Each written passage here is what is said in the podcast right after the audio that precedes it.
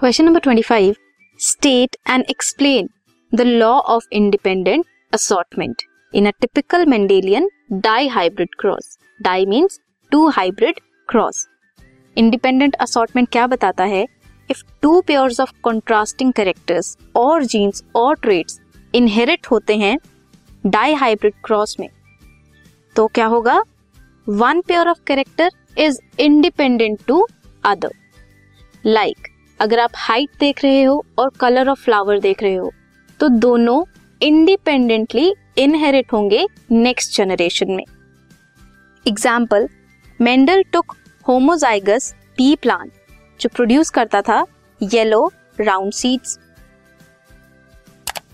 Late us right here yellow round seeds, okay. उसे cross किया with homozygous pea plant producing green and wrinkled seeds.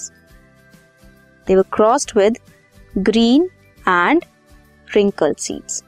Capital Y represents yellow, small y represents green. Capital R round, small r wrinkled. If इनके gametes देखें तो gametes क्या होंगे? Capital R, capital Y, small y and small r. These are gametes. If इनकी first generation देखें तो first generation क्या आएगी? Capital y, capital r, small r. अगर इन्हें क्रॉस करें, फर्स्ट जनरेशन को क्रॉस करेंगे फर्स्ट जनरेशन से, तो क्या क्या गैमेट्स मिलेंगे? Gametes will be RY.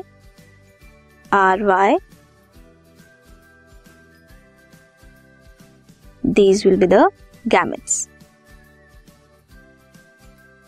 अब देखते हैं Punnett square of dihybrid cross से। If capital Y, capital R cross होगा कैपिटल R, कैपिटल Y से, then capital R, capital Y मिलेगा, that is round and yellow seeds मिलेंगे। ऐसे ही जब पुनेट स्क्वायर देखेंगे तो 9 राउंड येलो सीड्स मिलेंगे। Round and green will be 3, wrinkled and yellow will be 3 and wrinkle green will be 1। तो ratio क्या होगी? 9:3:3:1। इससे हमें क्या पता लगेगा? दैट पी प्लांट है, उसका येलो एंड राउंड करेक्टर और यू कैन से ग्रीन और रिंकल्ड करेक्टर अगर इनहेरिट होता है तो वो दोनों इंडिपेंडेंट हैं एक दूसरे के। ये स्टेट करता है law of independent assortment. This was question number 25।